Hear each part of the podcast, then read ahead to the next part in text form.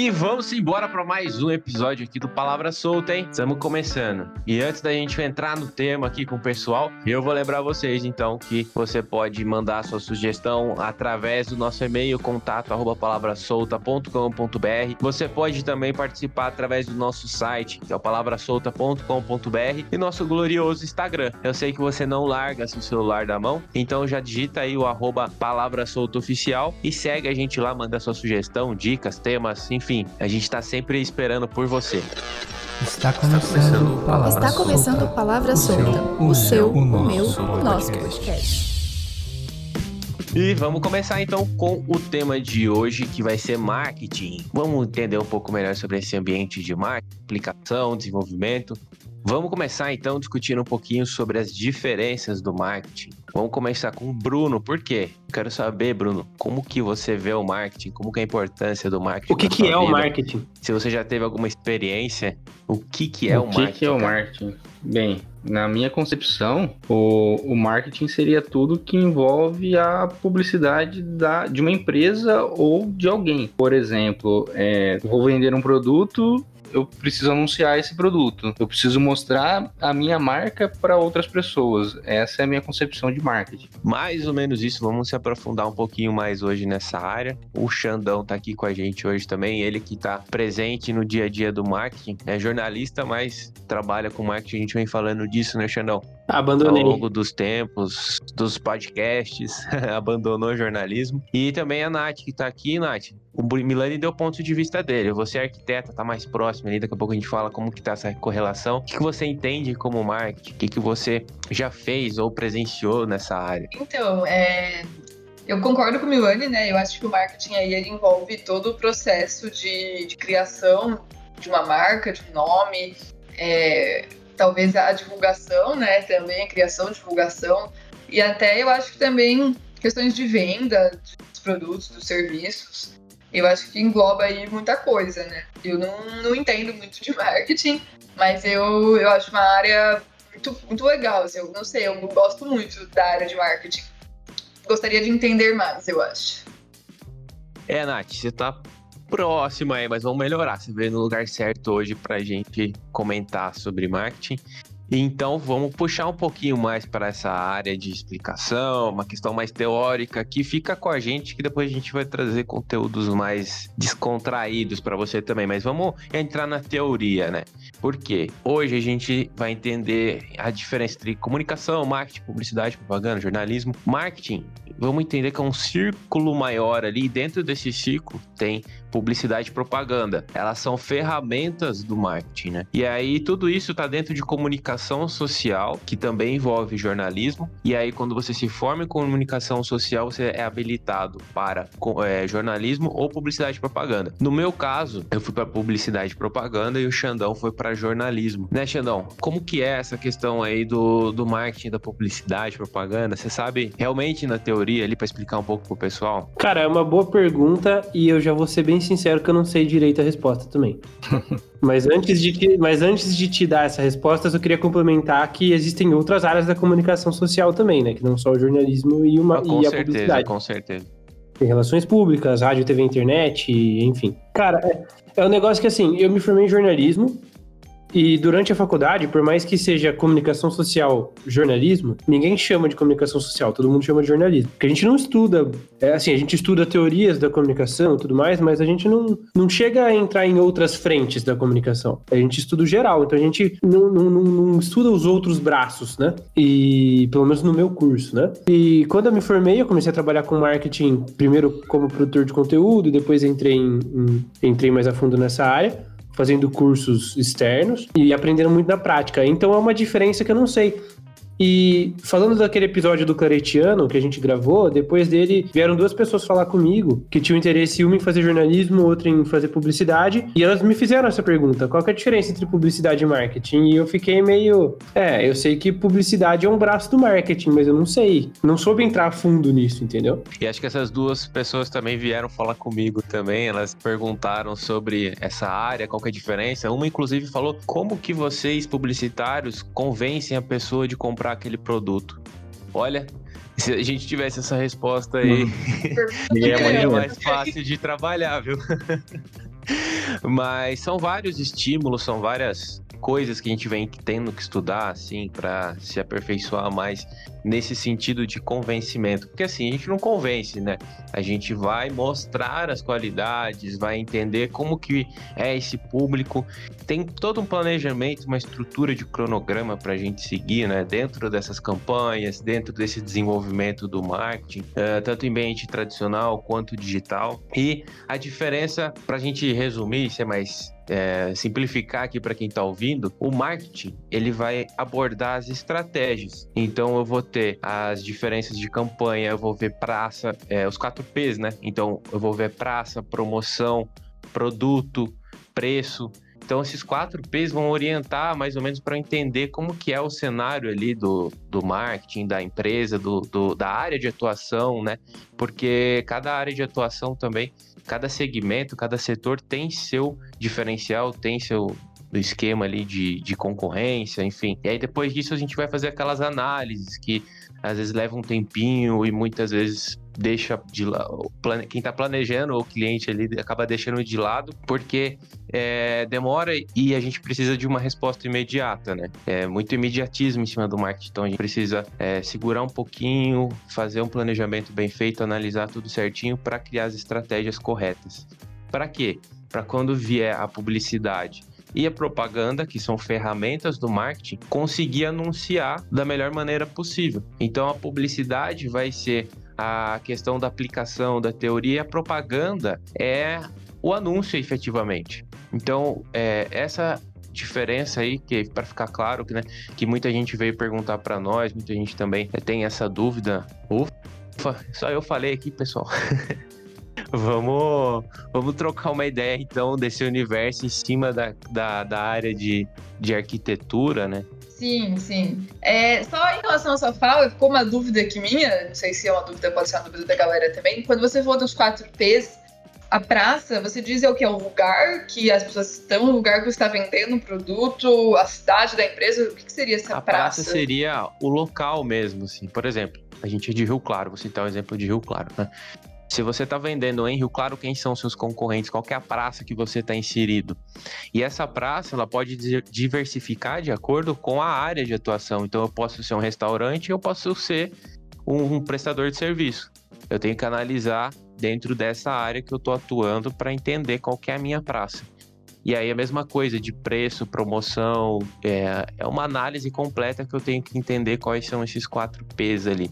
Enfim, tem bastante detalhe aí. E uma dessas, um desses detalhes é relacionado a cores, por exemplo, identidade, personalidade, né? E isso tá atrelado também com arquitetura, né, Nath? Sim, Vini, com certeza.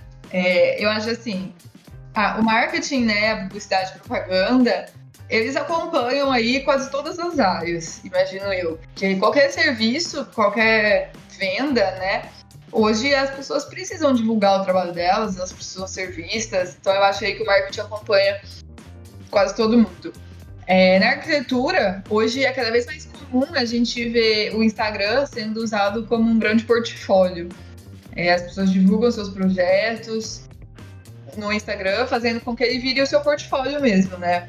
E aí, eu acho que, que vai atrelado, né? Uma coisa com a outra. A arquitetura ali e saber lidar com as mídias digitais, saber vender o seu produto por meio do seu serviço, né? No caso dos arquitetos, vender o seu serviço por meio do seu portfólio, por meio do seu Instagram. Eu acho que aí que tá é, a grande dificuldade. O do gato.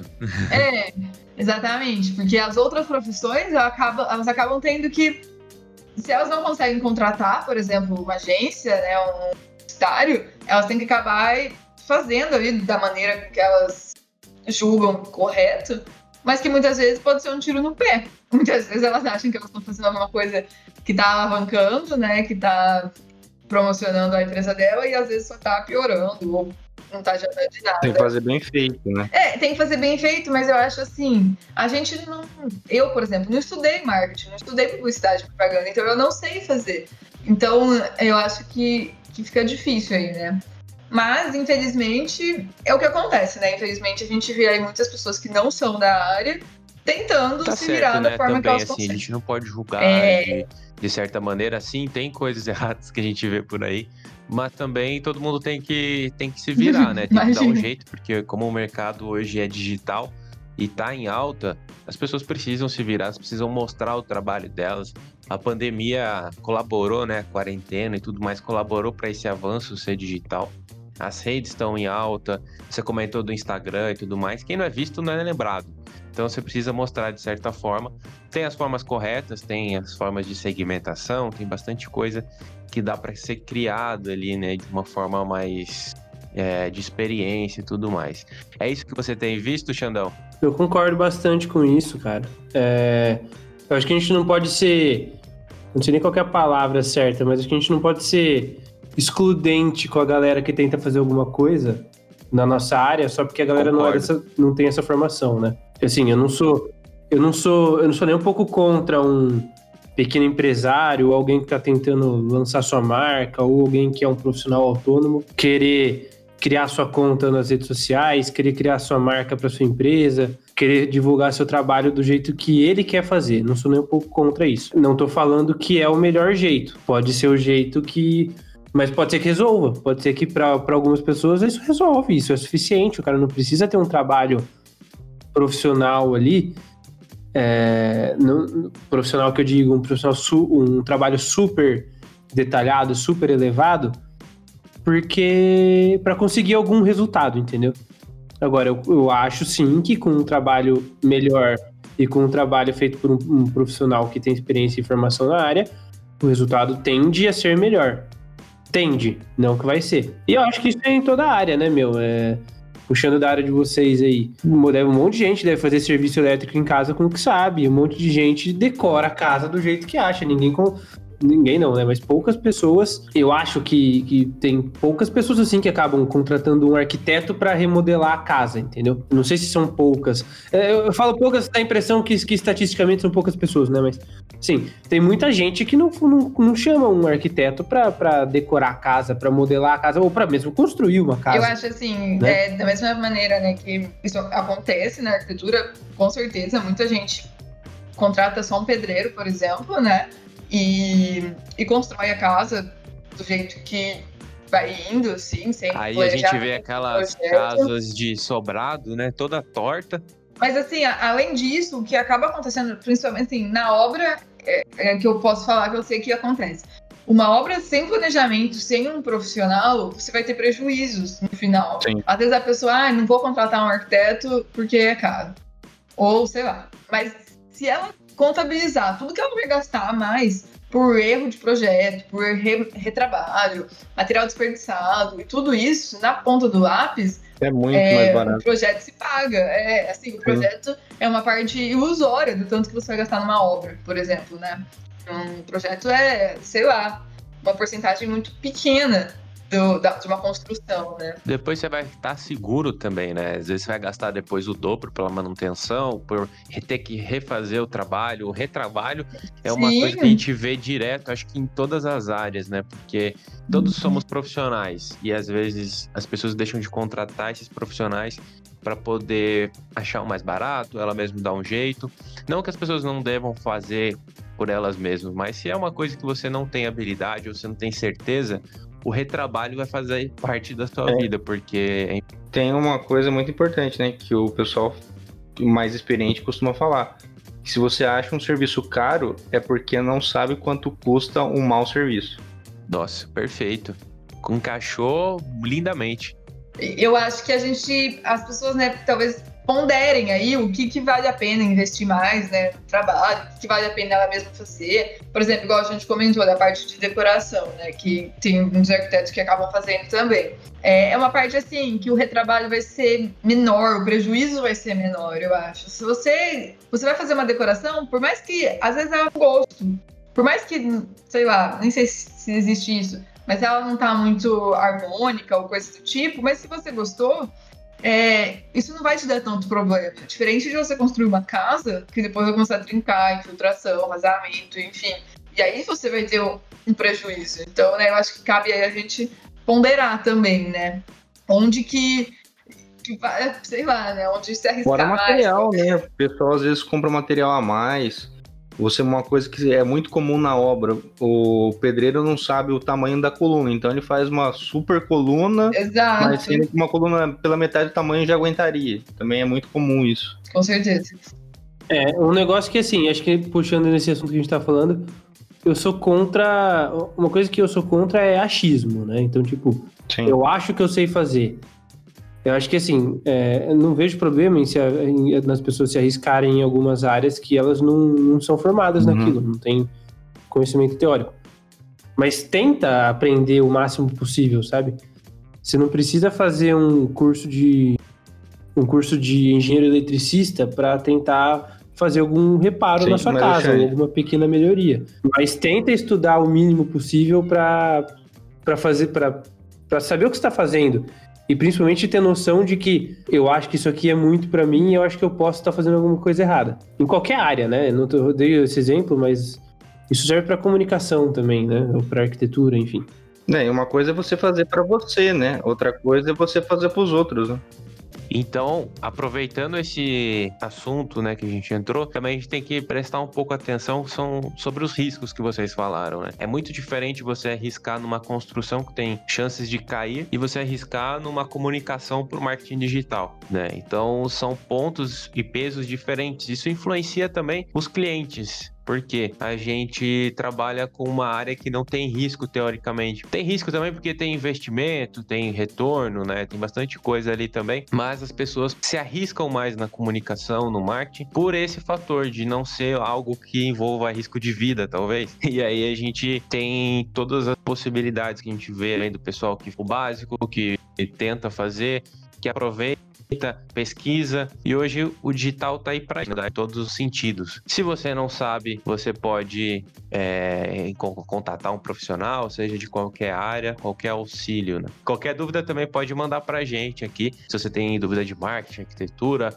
jornalismo, ah, engenharia, a gente está aqui para ajudar vocês também, beleza? Arroba a palavra solta oficial no nosso Instagram, sempre lembrando você aí. E aí, Milani? Em relação a esse ponto de vista de que a, a qualidade talvez interfere para você, você vendo de fora, porque, por exemplo, eu não posso ver que é inevitável eu fazer algum julgamento, mesmo que inconsciente. Mas para você, vendo de fora dessa área do marketing, cara, isso influencia quando você vai pesquisar alguma coisa? Por exemplo, vou comprar um produto. Eu vejo que no perfil do Instagram ou no site, por exemplo, ele tá bem mais acabado, isso me passa uma credibilidade maior, entendeu? É, para isso funciona para vocês, por exemplo? Ah, não, com certeza. Principalmente se for algum produto ou serviço de alguma área que eu tenha um conhecimento um pouco mais a fundo.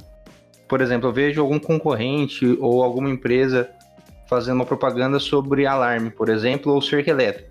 Daí eu vejo que o cara postou uma foto de uma cerca que não ficou legal, não ficou uma coisa muito correta, por assim dizer. Ou eu pego uma foto bem tirada, de um ângulo legal, de um de um estilo diferente, de um estilo mais chamativo, com certeza dá uma diferença muito grande entre as, entre as duas. Eu também acho, Vini, que assim, com certeza é a imagem do produto, né? Ela, ela influencia muito. E eu tenho uma, uma ressalva também que assim, se eu entro num site para comprar alguma coisa e o site é confuso, o site eu não acho as coisas, eu sei lá, preciso me cadastrar, aí perto o cadastro, aí tá no carrinho, não tá mais, aí você não consegue voltar pro produto, eu desisto do site. Isso é uma coisa assim que eu Haja paciência. é, sei lá, vira uma. É, assim, se o site é minimamente É. confuso ou tem muita informação, você não sabe nem pra onde você tem que clicar, sei lá. Eu, assim, ah, hum, desisto do produto. A não ser, claro, que seja alguma coisa que realmente, nossa, eu quero muito. Mas, no geral, eu não gosto, é uma coisa que me incomoda. E não é só você, Nath. É, você pode ter certeza que 90% da população é assim. Isso digo de experiência e tudo mais. É, então, é, é até é até estatístico, né? Eu não vou lembrar o número de cabeça agora, mas o próprio Google tem uma recomendação de quando você faz anúncios lá dentro e ele te dá uma, ele te fala, meu, seu site tá demorando muito para carregar. A partir de tal tempo, a galera não entra mais no seu site, tá ligado? Se demorar mais do que X segundos pro seu site carregar. E é muito rápido, é 4 segundos, Xandão, no máximo, ele 2, 3 É, segundos, então. porque se você não tá querendo, igual a Nath tá falando, você não vai ficar esperando. Hoje, Exatamente. e a gente até comentou isso no podcast que o Gabriel participou, hoje o fluxo de informação é muito grande. Você quer fazer isso, você vai fazer, mas já tem outra coisa no seu cérebro que você pode fazer, que você pode é, executar, e você não quer perder muito tempo com aquilo, porque já tem outro conteúdo, já tem outro conteúdo, tem outra pesquisa, outro anúncio, enfim, é, é tudo isso um em seguida do outro que te faz ser, é, é, te obriga a ser rápido, né? Otimizar ali. Inclusive, existem dois termos que a gente usa na, na comunicação ali, no marketing, enfim, que é o X e o Y, né? Que é a otimização de experiência do usuário e otimização de interface, que é o que você vai fazer o site ficar, é, talvez até inconsciente para quem não percebe, ele ficar melhor. Isso vai também da personalidade, né? Que a Nath comentou aqui um pouquinho atrás aí, da gente é, mesclar ali as duas áreas, né? Personalidade, identidade, tudo isso está atrelado a um site, está atrelado a uma construção, uma, um projeto de arquitetura, né, Nath? Tudo envolvendo dentro da criação. E então, como que para você criar um projeto você vê a identidade do cliente ou vou criar um projeto, eu sei que isso vai agradar ele sem ele me falar, por exemplo. Então, Vini, é, essa parte né, de elaborar um projeto, eu acho que é um pouco mais complexa do que aparenta ser. Só voltando também uma coisa que você falou sobre julgar, às vezes, inconscientemente uma publicação, né? Alguma coisinha, uma postagem, uma, uma, um anúncio, alguma coisa assim. Eu acho que com os arquitetos acontecem também. Deles irem numa casa, irem em algum lugar e olhar. Não tem como, eu acho, a gente fugir disso, né? A gente julga ali, mesmo que inconsciente, igual você falou. Mas enfim, essa parte do Às processo. vezes é consciente também, tá? É, com certeza. A gente fica Exato. chato. Quando a gente começa a entender mais de alguma coisa, a gente Fica fica, chato. Às vezes a Analítico, gente acha que alguma coisa não tá legal. É. Às vezes, a- às vezes a gente olha uma coisa e fala que, ah, isso aqui não tá tão legal assim, mas na verdade, pra quem não entende, aquilo tá Exato, ótimo. exato. É, exato. Mas enfim, é, voltando né, à parte da- do processo criativo aí, de como que ele funciona um pouco, é o seguinte, pra gente fazer um projeto bom, né, pra ter uma identidade legal, ter uma personalidade aí do projeto, a gente tem que conhecer, na verdade, muito bem o cliente. Vamos pensar numa esfera de uma casa, que eu acho que é mais próxima de todo mundo. Antes da gente fazer um projeto, a gente faz o briefing com eles, né, com os clientes. E aí, realmente, a gente tem que entender se eles são pessoas é, que gostam de receber gente em casa, se são pessoas que gostam de fazer exercícios, se são pessoas que querem, assim, uma coisa mais prática, uma coisa mais é, moderna, uma coisa mais rústica, é, o orçamento deles, quanto que eles estão, assim, dispostos a gastar depois com manutenção da casa, porque tudo isso influencia. Você já pega, então, essa previsão de orçamento, de gastos ali logo Tudo no no começo? começo, Vini, porque assim, eu acho que quanto mais detalhado for, mais detalhada for essa primeira conversa aí, maior a chance dos clientes gostarem da sua primeira proposta e menos retrabalho você vai ter. Então, por exemplo, assim, até pra gente, assim, até é importante saber. Esses dias eu tava vendo até um vídeo, né, que falava sobre isso. Se a pessoa gosta de andar descalça ou não na casa dela. Isso é uma coisa que vai influenciar se foi o tipo de piso que você vai pôr no chão. Se a pessoa é alta, se a pessoa é baixa, se a pessoa é gorda, se ela é magra, se eles têm criança, se não tem. Porque, por exemplo, você vai fazer a altura de uma pia. Bem, existe uma altura padrão.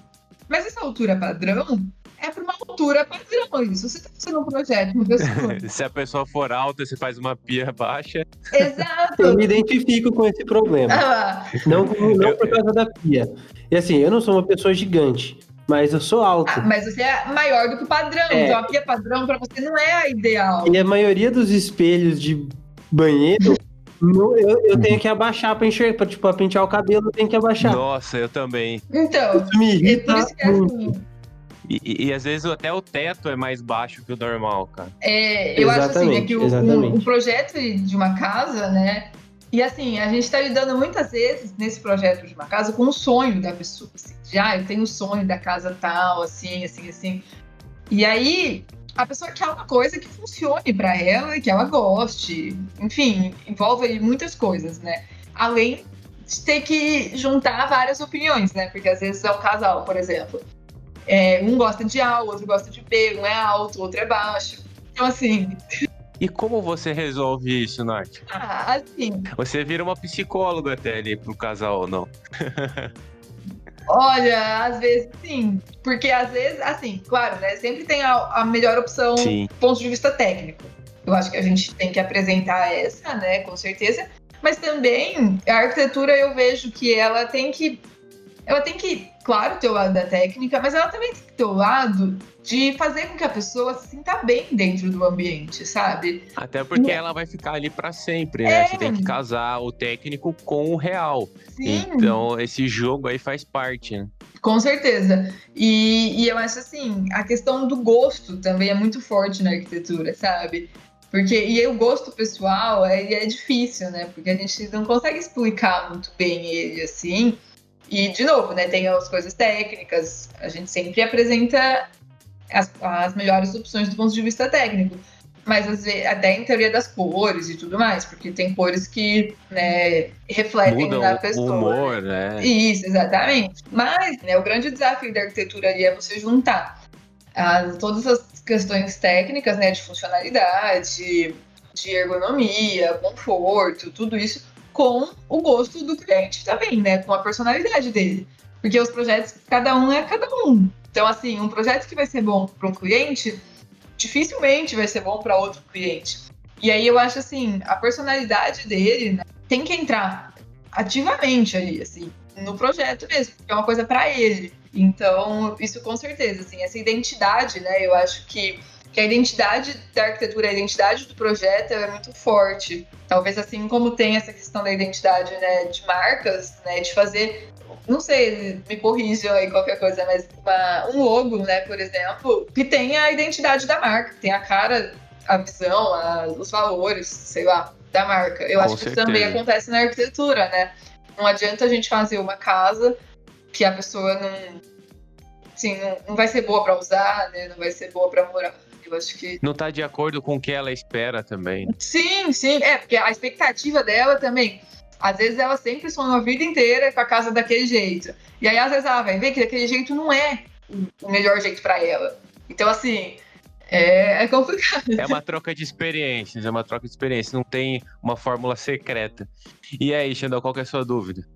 Sonati, eu tenho uma, minha pergunta, ela é assim, eu sei que isso acontece na comunicação, eu acho que nem tanto na área do Milani, porque é um pouco a área mais tem mais tem, tem muito mais certo e errado do que na área mais criativa. E mas assim, no marketing pelo menos, imagino que com o Vini isso aconteça também, tem muita coisa que o cliente quer. O cliente quer aquilo. E na verdade o que o cara quer não é muito o que vai dar resultado. Não é o que vai ajudar o cara a vender. Mas ele quer aquilo porque é bonito. Geralmente o motivo é porque ele acha bonito. Ou porque tem algum concorrente que fez e ele achou da hora e ele quer ter igual. E aí a gente acaba fazendo um pouquinho daquilo ali, mas como forma de agradar o cara e deixar o cara um pouco mais tranquilo pra gente fazer o que dá mais resultado, do que como uma coisa boa, entendeu? Então, tipo, ah, mas eu quero uma arte assim, quero que uma campanha assim. Aí você, tipo, você não faz tudo do jeito que o cara quer, mas você faz um pouquinho pra agradar ele e, e deixar o cliente com a expectativa um pouco mais calma. E enquanto você faz as coisas que vão dar mais resultado de fato pro cara. Isso acontece na arquitetura? E eu queria saber do Vini também se isso acontece com ele. Porque assim, não é um negócio que acontece todo dia, não vou falar que é sempre. Mas eventualmente aparece algum cliente querendo alguma coisa assim. Olha, na arquitetura acontece muito. Muito mesmo, porque assim, como eu tava falando antes, né? A pessoa sempre imaginou a casa dela, às vezes ela já tem tudo pensado, como vai ser, tudo certinho. Só que, igual você falou, às vezes o que a pessoa quer não é a melhor maneira. Não é o. Não vou dizer o correto, mas é assim, não é, não é a melhor forma de fazer alguma coisa. Por exemplo, vou dar alguns exemplos mais práticos, assim. Tinha um cliente uma vez que eu fui fazer um projeto de uma residência e aí ele queria, porque queria, assim, não tinha nenhum motivo muito lógico. Mas ele queria que o corredor, a casa ia ter um corredor lateral. E que o corredor lateral ficasse à esquerda. Porque ele, não sei, na concepção dele, gostava do corredor à esquerda. Só que, se a gente colocasse o corredor à esquerda, os dormitórios pegariam o sol ruim. Que é o sol da tarde, né? Assim, para dormitório não é muito bom, o dormitório vai ficar muito quente como a gente mora num país quente, é preferível que os dormitórios peguem o sol da manhã, que é um sol mais ameno. E se o corredor ficasse do lado esquerdo, os, todos os dormitórios pegariam todo o sol da, da tarde. Então, assim, por uma questão técnica de conforto, né, de conforto térmico, não fazia sentido o corredor lateral estar desse lado. Era muito mais certo, né, vamos dizer assim, desse ponto de vista do conforto térmico, que ele estivesse do outro lado. Então, assim, por isso que eu falei. Ou senão ele ia gastar com um com ar-condicionado também, né? É, é, também poderia ser uma, uma opção. Mas, assim, eu acho que esse é o grande desafio da arquitetura, sabe? Você conciliar ali o que, que o cliente vai fazer do, do jeito dele, né? Do gosto dele, e até que ponto ali você, você deixa, né? É aquela coisa, você cede um pouco ali, ganha um pouco ali. Mas é muito difícil isso, conciliar a técnica, né, o nosso conhecimento técnico, com o gosto do cliente. Eu acho que isso, assim, é, é um pouco complicado. Ou então, igual você falou, né, muita gente acha muita coisa bonita e quer fazer igual. Só que o igual também não funciona. É, e aí cabe a gente a como conciliar né, esse gosto de. Porque, igual eu falei antes também, a gente está fazendo um projeto para ele, né? É a casa dele. Então, assim, a gente pode impor todas as nossas teorias, né? Eu acho que tem que ser uma É, então. Dos dois aí pra agradar mesmo o cliente também, né? Eu acho que é um jogo de cintura que a gente tem que ter todos os dias ali com clientes, principalmente quem trabalha com atendimento. É uma coisa difícil de fazer, né? Difícil de lidar, porque você tem que tentar unir esses dois lados. E já respondendo a pergunta do Xandão, realmente acontece com a gente também aqui. E Eu fico feliz de saber também que não é uma coisa que acontece só com a gente aqui. também em outras áreas acontecem, né? Tipo, da arquitetura aí. É, Eu acho que então. quando a gente envolve essa questão de cliente, né, do, do atendimento, que, que nem o Milani falou agora ali também, sempre vai ter alguma coisa nesse sentido, né? E você tocou num ponto, Xandão, que eu escuto direto também. Ah, meu concorrente fez, eu tô tentando fazer igual. Cara, se vocês soubessem o quanto isso é perigoso, por quê? Primeira coisa, você não sabe se seu concorrente tá com o mesmo objetivo que você. Você não sabe qual que é a campanha, o que, qual, que, por que, que ele fez tudo aquilo. Deve ter um motivo para ele ter feito aquilo pro público dele. Por mais que seja o mesmo setor, não pode levar em consideração tudo que seu concorrente fez. Você só leva em consideração quando você vai analisar o que você pode melhorar, o que você pode explorar, enfim. É, é fundamental analisar a concorrência, sim. Ou às vezes o cara fez errado mesmo, né? Exato, você vai copiar uma estratégia errada, cara. Então, assim, você precisa fazer o que é melhor pra você dentro do que você precisa, e dentro do seu público, dentro da sua área. Não adianta ficar copiando, né? Ô Milani, isso acontece na sua área também? Cara, acontece não exatamente dessa forma, mas acontece um pouco sim. Principalmente, por exemplo, um, um exemplo básico é o cliente é, não é tanto de concorrência, mas um, um parente da pessoa fez um sistema de alarme, fez um sistema de câmera e a pessoa acha que aquela forma que foi feita na casa do, do parente é a melhor forma, por exemplo. Só que na casa dele não vai dar certo. Vai ficar cheio de ponto cego, vai ficar faltando ponto. Ou, ou acontece ao contrário também. Na casa de um parente tem, por exemplo, oito câmeras, só que na casa do cliente, três câmeras faz a mesma função. Na arquitetura é incrível tanto gente que vem com referência do Pinterest e fala assim, ah, é igual isso. Tipo assim, também É, nos, cu- no- nada, sabe? É, Nem sabe o tamanho do quarto, da sala, de nada, né? Só quero igual, faz aí. Esse é, seu trabalho. Não, tem, tem uma frase. Tem uma frase muito comum nos cursos que o- os técnicos costumam falar muito que cada casa é um caso. Então cada casa tem a sua particularidade. Então não dá pra f- copiar. Assim como o dono, né? Cada cliente tem sua Exatamente. per- personalidade, a marca também tem sua personalidade. E envolvendo um pouco mais como fazer o marketing, a gente vai entrar agora numa diretriz aqui, a gente trocar uma ideia em relação a isso, né? E a Nath tocou né, no, no- ponto do Pinterest, que é uma rede social hoje. Ela é uma ferramenta muito legal para utilizar em conversão, em ranqueamento de Google, indexação de imagem. Por isso que a maioria dos clientes vem com essa imagem do Pinterest também, é usar de exemplo e querer alguma coisa igual, né? Sem considerar envolvimento de conhecimento e tudo mais. E por que que acontece tudo isso, né? É, a gente comentou aqui sobre o site, a questão da otimização de um site, por exemplo, é explicado através da, das áreas do cérebro, né? A gente tem dois sistemas, o 1 e o 2. Geralmente a gente usa mais o sistema 1, que ele é o intuitivo, mais rápido e funciona com imagens e tudo mais.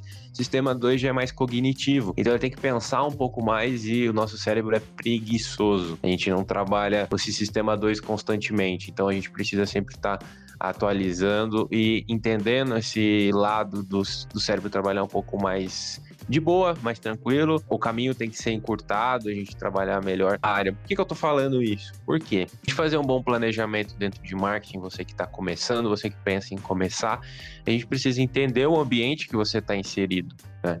Falando de rede social, a gente fala de ambiente digital. Falando de outdoor, a gente fala de uma, um ambiente tradicional do marketing. Por quê? o marketing ele é feito para as duas áreas, né? É, ele é um todo e é dividido esses dois ambientes. No comum, que a gente já conhece aí a TV, rádio, outdoor, um panfleto, enfim. E aí depois a gente já migrou agora para o ambiente digital, que são as redes sociais, é um Google, um Pinterest, é um LinkedIn, Twitter, Instagram. E todo isso faz parte de um planejamento, né? Então, por onde que eu começo meu marketing? Começo através do meu, eu olho para mim mesmo, né? Eu preciso de uma, uma autocrítica, uma autoanálise. Falando de serviço, de marca, todos os ambientes aí possíveis para a gente trabalhar, né? O marketing ele serve para todas as áreas. Um bom planejamento, Xandão, você já viu o cliente também chegando e falando como que deve ser feito ou não? Cara, nem tanto, mas assim, eu já tive cliente que... Mas a questão do visual mesmo. Na, então, a gente não trabalha a gente trabalha menos com o visual, mas assim, não.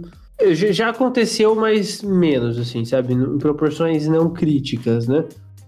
É, acho que eu tenho, pelo fato da agência ser de TI, focada em, no segmento de TI, a gente acaba atendendo uma galera que não. Não que não liga, mas é uma galera que aceita um pouco mais, que não entende dessa parte visual e aceita mais fácil a parte visual que a gente fala, sabe? Tipo, eu acho que assim tá legal, tá melhor. O cara falando, beleza. É muito mais comum. Não é algo que a gente teve muito problema lá, não.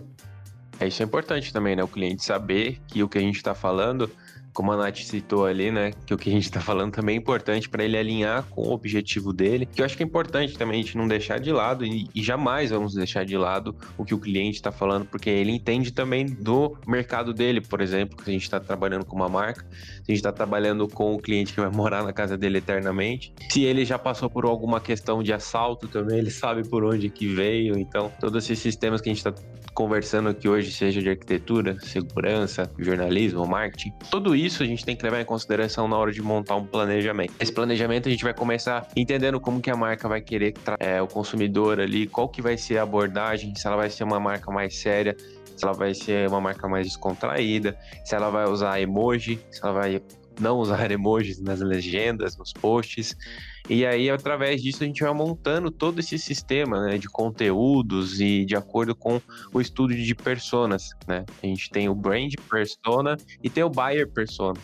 Buyer persona são características que a gente usa para entender e atingir certeiramente ali, né, asserti ter assertividade na hora de fazer a comunicação. Então, é o segmento. Esse que é o legal do marketing no ambiente digital, é segmentado e você pode entregar para esse tipo de é, cliente ou persona específica, né? Porque não adianta você dar um tiro de 12 aí e atingir todo mundo e não conseguir segmentar e ter o retorno que você espera, né, Xandão? Né? A gente teve alguns clientes recentes que entraram na, na, agência que, recentes, hoje já não são mais tão recentes assim, né? Mas que nunca tinham tido contato, ou se tinham tido contato com a agência foi há muito tempo. E aí, quando eles chegaram assim, estavam é... meio perdidos, assim, não sabiam muito bem como funcionava. E aí o cara não sabe. Quando você, às vezes você pergunta pro cara, e aí, como que. Você dá, dá várias ideias de comunicação visual pro cara, você dá três sugestões diferentes. E aí você, você tem que explicar pro cara, meu, essa linguagem aqui, se a gente for seguir essa, esse caminho visual aqui, a gente vai trazer uma abordagem muito mais jovem para sua empresa. Não sei se é isso que você quer. Às vezes uma empresa de TI que tem 30 anos nas costas não quer ter uma aparência jovial. O cara quer ter uma aparência mais séria de consultoria consultoria e umas coisas assim. É, às vezes é Mas... é o público dele mesmo, né? O público pede uma linguagem mais séria. É, exatamente. E tem empresa que quer uma coisa, mas na verdade o perfil dela é outro. E aí você tem que alinhar isso, sabe? É muito. E uma coisa também, não tocando nesse assunto que você falou, é, principalmente para os empresários aí, o dono de, de comércio, restaurante, seja lá o que for, o prestador de serviço mesmo. Eles não são o público-alvo deles muitas vezes. Então, Nossa, isso é, é um a, clássico. A opinião, a opinião deles às vezes não pode ser tão forte quanto o entendimento desse estudo que a gente faz, de pesquisa e tudo mais, porque a gente usa isso para montar. E aí, às vezes, acaba acontecendo da gente ouvir do, de algum cliente ou algum comentário mesmo depois, nossa, mas eu não gostei disso. Mas será que é para você realmente gostar? Será que o público que eu tô tentando atingir não não gosta mais do que você? Então a gente precisa sempre analisar esses lados, né? E aí depois de todo esse planejamento, alinhamento e tal, a gente vai pro cronograma mesmo, entender temas, fazer um brainstorm e aí a gente se envolver mais nisso, né, Nath? Você também usa cronogramas para suas agendas é, de, de, construção, de, de arquitetura, enfim você também consegue trazer para esse ambiente do marketing ali? Acho que todo mundo usa um cronograminha, né? É, começar uma obra sem planejamento, assim, vai ser prejuízo na certa. Porque você não vai saber dos prazos. É, mas na obra, né, esse orçamento, esse planejamento tem, tem que estar tá sempre alinhado com o seu orçamento. Porque também não adianta, ah, vou contratar aqui ó, uma equipe vamos fazer tudo super rápido, e eles não têm dinheiro para pagar tudo aquilo que foi feito. Por né? isso que é importante então, colher o briefing bem colhido na sim, hora, né? Sim, das então, assim, informações assim, iniciais. É. E outra coisa, o prazo da pessoa, né? O prazo de urgência da pessoa tem que ser compatível com o orçamento dela. Porque também a gente não faz milagre. Então não adianta ela, ah, eu quero minha casa pronta em três meses. Só que ela. Isso acontece muito, Nath? Ah, acontece, viu, Xande? Acontece porque na verdade, as pessoas não têm muita noção de quanto se gasta para construir. E aí, às vezes, elas começam. É, a gente vê um monte de obra meio parada. Que a pessoa começou a construir, aí acabou o dinheiro. Assim, não teve um planejamento. Teve planejamento, sabe? é. É, ah, claro. Então, é, então é mais falta de conhecimento. Assim, a pessoa pode estar no trabalho, ela perdeu o emprego. Obviamente, né? Ela assim, ó, contava com aquele dinheiro e não tem mais. Mas desculpa, pode falar, gente. Não, então é mais falta de conhecimento do que às vezes a pessoa querer forçar um negócio que não tá totalmente fora da realidade. É, tipo, às vezes a pessoa não sabe que demora então, aquele mas tempo. Será que é falta de conhecimento ou falta de orientação, né? Então, eu acho assim. Não, porque, às vezes, porque às vezes tem a pessoa que fala assim, não, porque eu quero. A pessoa tá querendo forçar um, um prazo muito acelerado. É. Porque ela acha que aqui. Porque. Tipo, não por má intenção, mas porque a pessoa. Ela acha que dá quer forçar o cara a flexibilizar e fazer aquilo mais barato, entendeu? É, de maneira muito simplista. Sim, mas o que vai acontecer é que ela vai acabar. Se o orçamento dela não for compatível com esse prazo, ela piorar a situação. Porque aí o que, que acontece? Uma obra é parada, significa mais prejuízo. Porque às vezes vai deteriorar alguma estrutura, alguma coisa que não foi coberta, que não foi, sei lá, não passou um selador na parede, por exemplo. Então, assim, e aí aquilo só tá gerando mais prejuízo para ela do que se tivesse tido um, um, cronograma, um planejamento bem feito, sabe? E ela assim, olha, e poderia levar até mais tempo, mas ia chegar no final, né? é... né? Ia estar tá concluído. Sim, e ia evitar aí retrabalho também. Isso é uma coisa que a gente sempre fala, né? Que o retrabalho, ele, a gente pode fazer tanta coisa para evitar, e mesmo assim ele acontece, né? Então, assim. E tem certas coisas na arquitetura que, que tem tempo. Sim. Por exemplo, a cura do concreto não tem como você acelerar. É aquele tempo e é aquele é. tempo. Não tem, sei lá, vai ficar lá 20 dias, mês, sei lá. Vai ficar. E aí, o que, que você vai fazer? Você pode fazer em outras frentes e tudo mais, mas aí a pessoa Sim. vai ter o dinheiro para pagar, o outro pedreiro, o outro pedreiro, seja o que for. Então, assim, às vezes a pessoa começa a construir ali, ela nem sabe direito quanto ela vai gastar e aí é entre os dois casos, né? Claro que tem profissionais e profissionais, e claro que tem pessoas também que às vezes nem contratam profissional. Tem pessoas que acham que, ah, não, eu dou conta, e aí não dá conta. Então, assim, os motivos são diversos, né? Mas que hum. a falta de planejamento atrapalha e gera prejuízo, isso eu não tenho a menor dúvida. Uma coisa que acontece, por exemplo, na nossa área de comunicação, são clientes pedindo logo para ontem. É. e, e é exatamente isso que você está falando. Se a gente for construir um logo para ontem, talvez não seja o ideal para o cliente. Pode até ser que a gente consiga atingir o nosso ápice ali em duas horas, uhum. mas a gente precisa de um tempo para planejar. Tudo precisa de planejamento. Isso a gente envolver na nossa área profissional quanto a pessoal também, né? Sim, vale com certeza. Aí você precisa de um planejamento financeiro, você precisa de vários. Então, assim, o planejamento é a base para tudo, para a gente conseguir chegar no final e, por exemplo, no marketing digital, a gente conseguir analisar e ficar feliz com a análise, sabendo que o planejamento foi efetivo, que a construção terminou tudo bem, não teve nenhum, planeja... nenhum contratempo, né? Enfim, a casa está segura. Você tem que maturar a ideia, né? Você não pode sair fazendo, sair no impulso. Você também fazendo. faz planejamento da instalação, Milan? Ah, a gente gosta, principalmente. Ah, tem muito cliente que chega, por exemplo, é, ah, vem, já traz duas câmeras aqui, eu já vou trocar, já vou fazer tal, nem pergunta preço nada. Não é uma coisa legal de se fazer. É sempre bom você ir na casa do cliente, conversar com ele, ver o que ele precisa. Entender o problema, né? Traçar um orçamento para ele, para daí ele ver. Porque acontece, já aconteceu vários casos da gente fazer orçamento. Ah, mas se você se eu já fechar com você, você já consegue fazer amanhã? Você já consegue fazer na quinta-feira, por exemplo, dois dias depois. Daí você vai, faz o orçamento pra pessoa, passa, acabou a pressa da pessoa. Ela vê o preço, vê que ela é. não tem dinheiro, acabou a pressa. Ou seja, se você fizesse tudo, a pessoa no final da, fosse ver a conta, a fatura de quanto ficou, ela provavelmente não ia ter dinheiro para pagar. Complicado, né? Por isso que é um bom planejamento.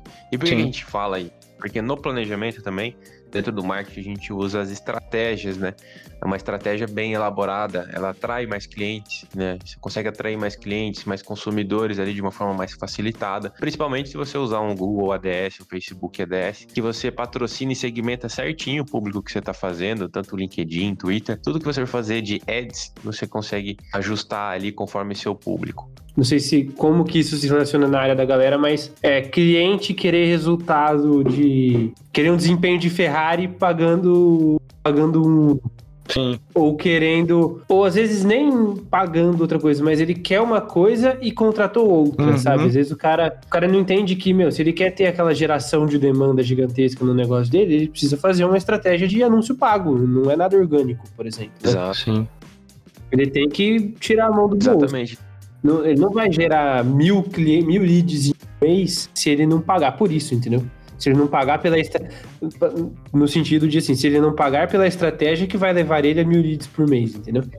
Não adianta nada ele pagar por uma estratégia que é de longo prazo e querer um resultado em um, dois meses. Falando de, de questão de feed orgânico para feed patrocinado, tem uma diferença gigantesca de conteúdo, por exemplo. O conteúdo que você trabalha no seu feed orgânico, ele não pode ser um conteúdo de venda. O venda você tem que ser patrocinado para você ser mais assertivo. Então, no orgânico, você trabalha mais conteúdos. É, muito imediato, né, cara? O patrocinado ele é imediato. Você vai anunciar ali e você vai atingir o cara que está querendo comprar. Você vai chegar nele muito mais fácil. Só que, por outro lado, a hora que você parar de pôr dinheiro, ninguém mais vai ouvir falar de você. Exatamente. O orgânico, você paga, você paga mais e você demora mais para atingir o cara, mas você atinge ele com. Você atinge ele sempre, né? Né? Você atinge menos pessoas. Você atinge menos pessoas no, no momento, mas você atinge pessoas constantemente. E mesmo depois do momento de parar de fazer, óbvio que não é ideal você parar de fazer, né? Mas ela é a longo prazo, né? Chega uma hora que você precisa fazer menos coisa para gerar resultado. Exato, mas aí tem um outro detalhe também que a gente precisa, só aprofundando um pouquinho mais no assunto. Se você tem dúvida aí também, manda pra gente depois lá que a gente responde. Manda no nosso Instagram, arroba palavra solta oficial. E aí, aprofundando um pouquinho mais nessa questão de parou, fez, parou.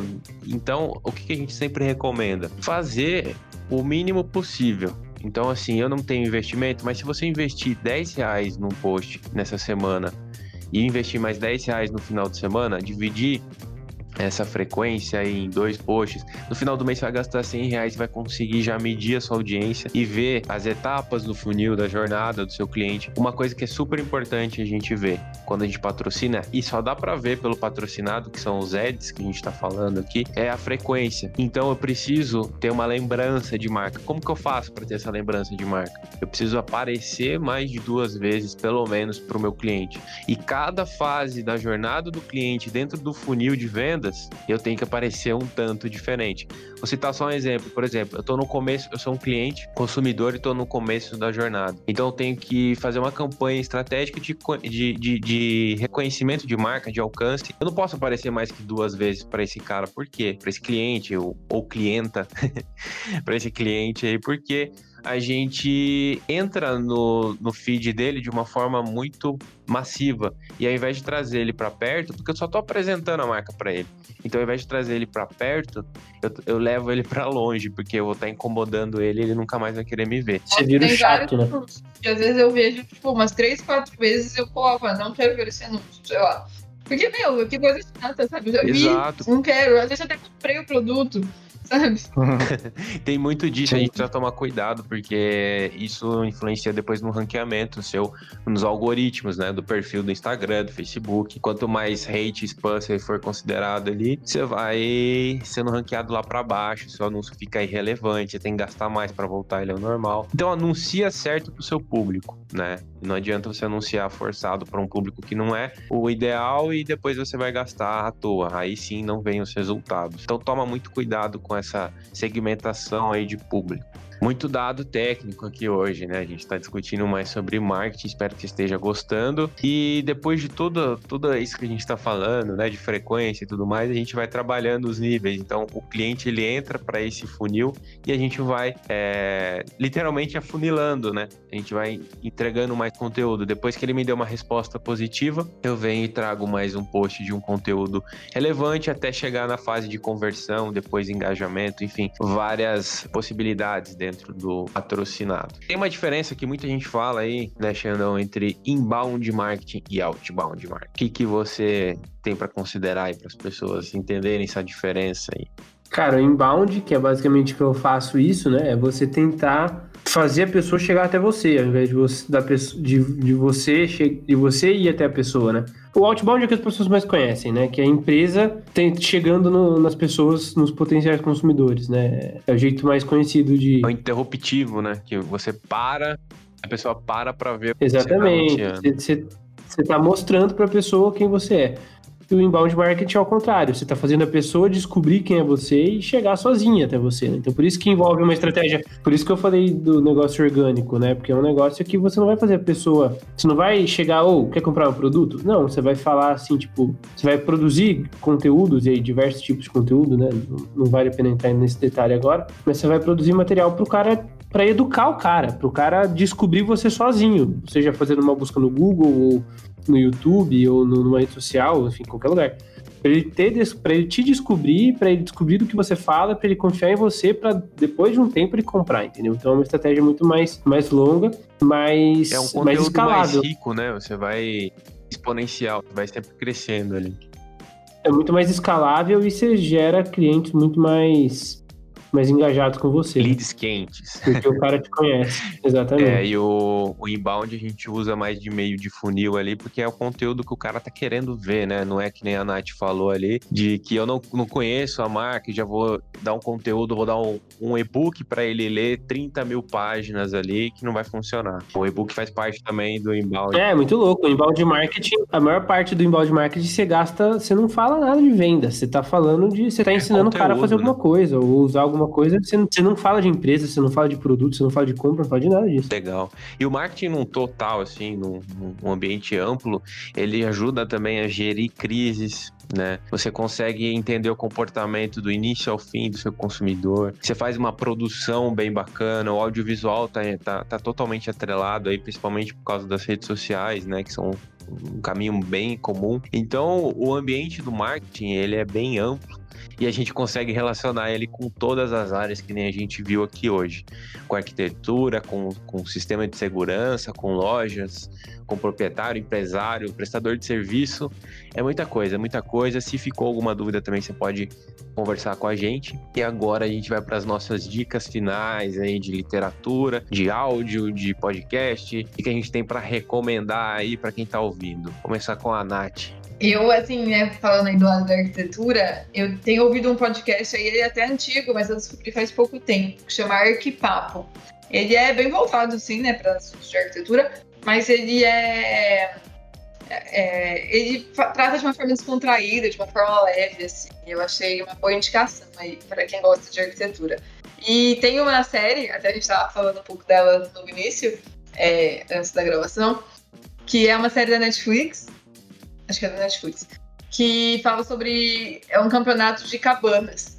Assim, tem uma, uma pegada de arquitetura. É, tem uma pegada de arquitetura, mas às vezes o pessoal gosta de ver umas coisas meio aleatórias, assim. Eu não me lembro o nome exato da série, mas é só colocar cabanas que vai aparecer. São quatro episódios, tipo, é bem. É um campeonatinho, assim, só. De algumas equipes. E tem arquitetos, tem engenheiros, designers, e até pessoas, tipo, marceneiros e tal, que resolveram fazer. É tarefas. Bem legal. É, fica aí. Fica a dica aí, então, pessoal. Se vocês querem ler mais sobre marketing, eu indico o livro Marketing 4.0 do Kotler o pai da comunicação aí, né? Respeita o homem.